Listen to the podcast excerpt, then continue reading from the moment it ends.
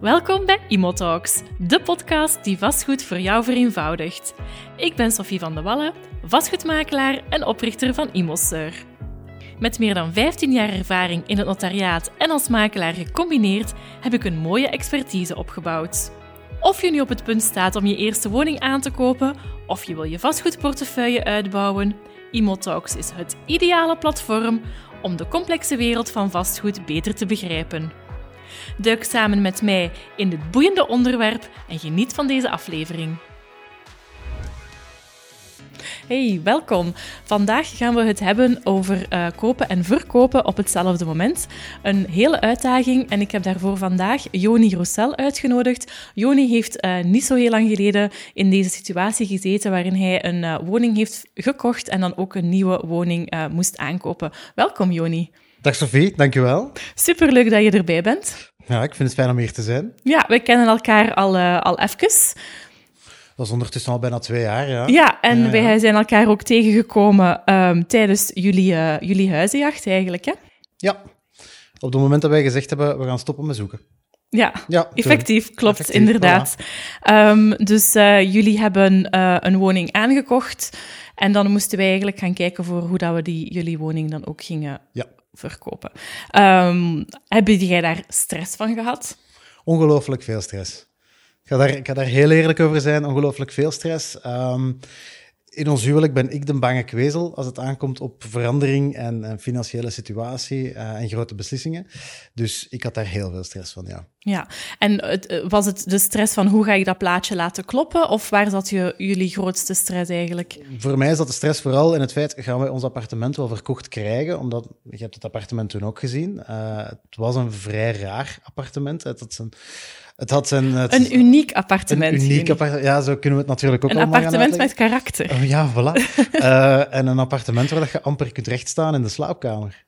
We moeten ja. het zeggen zoals dat is. Hè. Um, dus daar maakte ik me wel heel erg zorgen over. Ja, jullie hadden inderdaad uh, schuine wanden in die slaapkamer.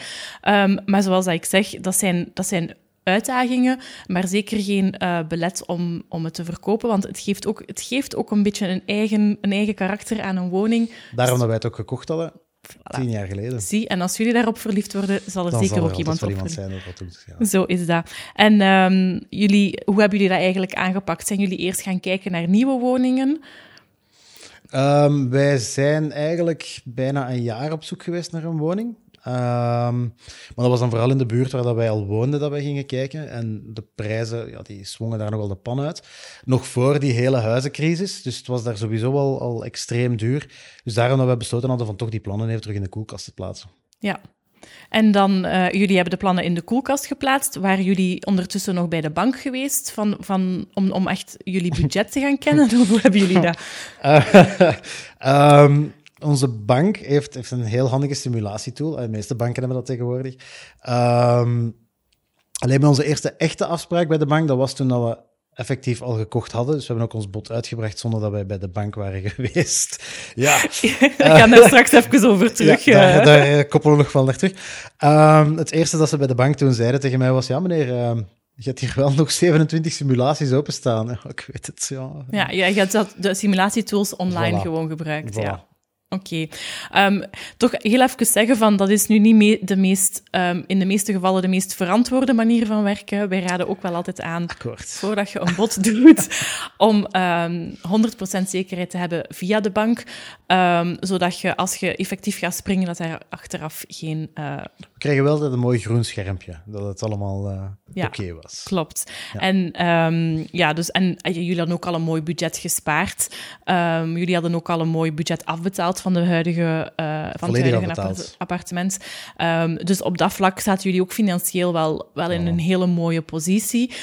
Maar ik kan dat echt wel afraden um, om, om wat dat Joni gedaan heeft. Um, in de meeste gevallen, doe dat, probeer dat niet. Doe dat niet. Nee, doe effectief, dat niet. doe dat niet. Um, ga daar echt wel uh, heel grondig mee aan de slag uh, voordat je een bod doet dat dan ook nog eens aanvaard is geweest.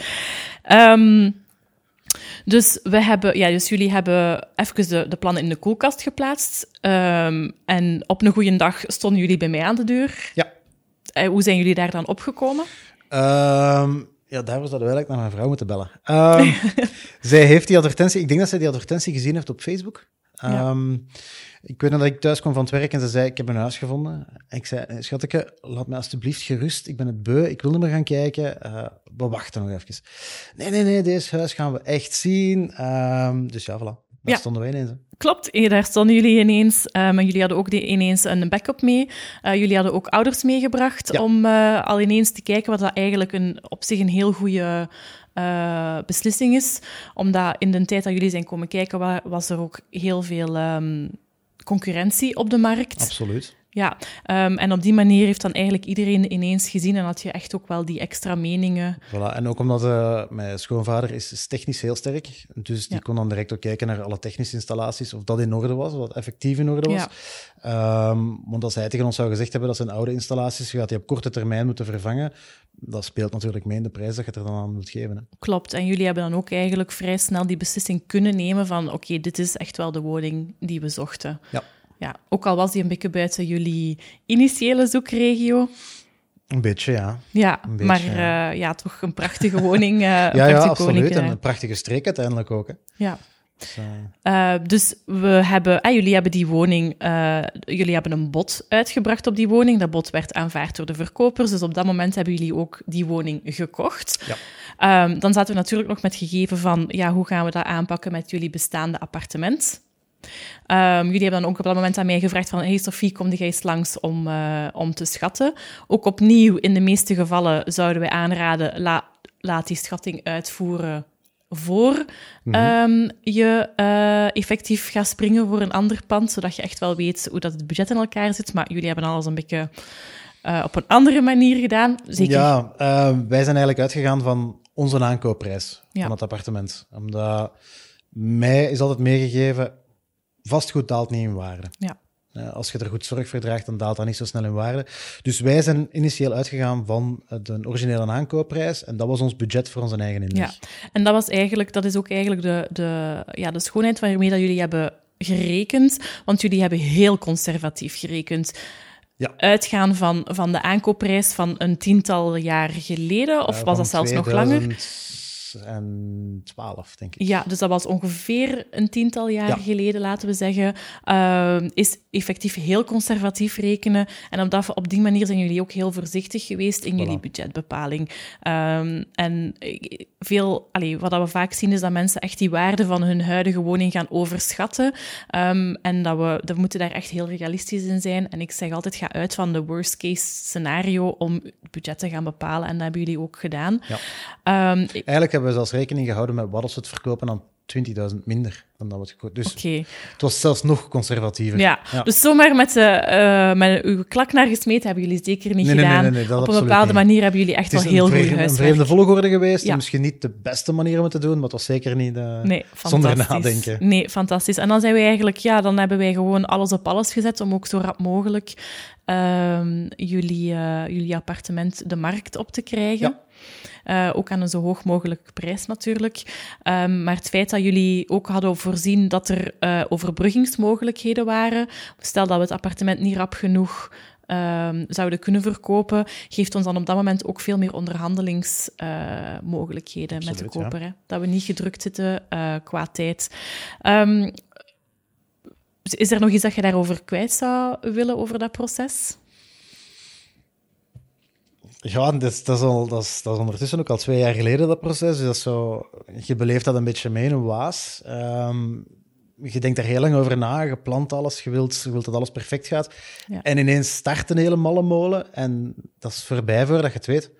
En ineens zit je op, op, echt op reis en, en heb je het nieuws mee dat je appartement verkocht is en dat je, dat je eigenaar bent van een huis en Ja, dat er een kind op komst is. Allee, dat was, het was een wilde periode. Het was, het was allemaal wat veel eigenlijk. Maar ja, ja. Dat klopt, want ik herinner mij nog op het moment dat jullie bod aanvaard werd, ehm, zeiden jullie ook van ja, we mogen het nog niet zeggen, maar we zijn... eh, Jullie waren de eerste dat ja, het wisten. dat was fantastisch. Ja. Dat was eh, een heel mooie ervaring ook.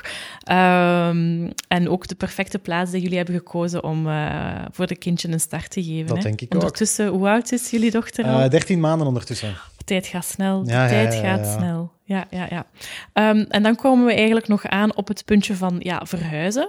Ehm, Hoe hebben jullie dat geregeld? Oh, hoe hebben wij dat geregeld? Ehm, Want, want we moeten natuurlijk, hè, we, we, we hebben, we kopen en we verkopen ongeveer op Ja. hetzelfde moment. dus, dus eigenlijk ook dankzij jullie, hè, want jullie hebben er een beetje voor gezorgd dat wij in ons huis konden vanaf 1 januari. En ons appartement was ook al verkocht, maar ehm, de nieuwe eigenaar ging daar pas vanaf 15 januari of zo intrekken. Dus wij hadden Ja. wel twee weken om ons te organiseren. Ja, dus we kunnen altijd perfect ehm, in de onderhandelingen gaan zeggen van kijk, een appartement of een woning is beschikbaar zoveel maanden of zoveel weken na, eh, na de akte. Dat is heel belangrijk om dat van in het begin ook vast te stellen, zodat je de tijd krijgt effectief om, eh, om die verhuis te gaan regelen. Ik denk dat dat stond in onze akten ook. Hè. Ja, klopt. Dat eh, de huidige eigenaars die mochten daar een maand langer eh, blijven zonder dat ze moesten bijbetalen aan ons. Ja. Dus dat stond ook allemaal mooi vermeld in de akte. Dat klopt. Zij, ja, zij waren inderdaad ook aan het wachten op ehm, een nieuwbouw die, of om een grondige verbouwing die moest klaar zijn. Ja. Dus hadden ze die maand eh, effectief nodig. En dan hebben we er ook voor gezorgd, inderdaad, dat jullie ook iets langer in jullie woning konden blijven om dat allemaal mooi te laten aansluiten. Belangrijk daarin is van, daar kan een bedrag voor afgesproken worden. We hebben dat in dit geval, hadden we dat van in het begin mee onderhandeld. En daar moest ook geen huur, alleen een, een fictieve huur noemt dat dan, een bezettingsvergoeding, als we het correct willen zeggen, ehm, kan aangerekend worden. Ehm, en ook zegt de fiscus, alles dat onder een maand blijft van dat verlengde genot, moet er ook geen eh, registratierecht op betaald Ah. worden. Dus we kunnen daar echt wel heel hard mee gaan spelen, maar we zien heel vaak dat er twee weken een maand eh, toch wel eh, wordt genomen. Dat is ook gemakkelijk, hè? Ja. Allee. Voilà. Zijn er verder nog tips die jij zou willen meegeven voor iemand die momenteel ook in die situatie zit van ja, we gaan kopen en verkopen? Goh, ja, belt naar Sophie. Eh, tip 1. Tip 1. Ehm, nee, nee, maar dat is, dat is, eh, dat is, het is heel belangrijk dat je de juiste makelaar kiest. Dat is, dat is enorm belangrijk, want zoals ik in het begin zei, ik ben een heel nerveus persoon als het op, op grote en, en financiële beslissingen komt. En ik was ook echt van in het begin doodnerveus daarover. En ja, Sophie, je hebt dat eigenlijk heel... Ja, want ik zou je niet omschrijven als iemand die daarover nerveus Nee, dat is hè? was of is. Mhm, Nee, mhm. absoluut. Ik heb, ja, je werd daar allemaal heel... Stik dat wel weg. Ik vertrouw, eigenlijk Ja. vertrouw ik gewoon op, op mijn vrouw. Als Ja. eh, zij zei dat komt goed, dan denk ik, oh, het zal wel goed komen. Zeg. Ja, voilà. Ja, jullie zijn ook een, eh, een heel sterk koppel, dus dat is, ja, jullie weten waarop dat je op elkaar kunt Voilà. rekenen. Voilà. Ehm, en ik het- regel de verhuis en zij alles ervoor. Hè. Kijk. Voilà, c'est ça. Ehm, en dat is allemaal eigenlijk ook heel vlot, eh, heel vlot kunnen gaan. Ook mede omdat we ons hadden goed voorbereid, ook goed, altijd goed in gesprek zijn gegaan. Ook heel, heel hard open kaart gespeeld. Absoluut. Ehm, Absoluut. En, en op die manier kan je ook echt de beste resultaten gaan behalen. Eh dankjewel, eh Joni, om hier vandaag aanwezig te zijn en jouw verhaal, gedaan. en jouw verhaal ook te delen. Ehm, en graag tot een volgende keer. Dag Sophie. Hey, bedankt om te luisteren naar deze aflevering van Imotalks. Ik vond het heel fijn dat je erbij was. Mocht je graag meer informatie willen over dit onderwerp, heb ik voor jou een gratis gids gemaakt. Deze kan je vinden in de show notes. Heel graag tot een volgende keer.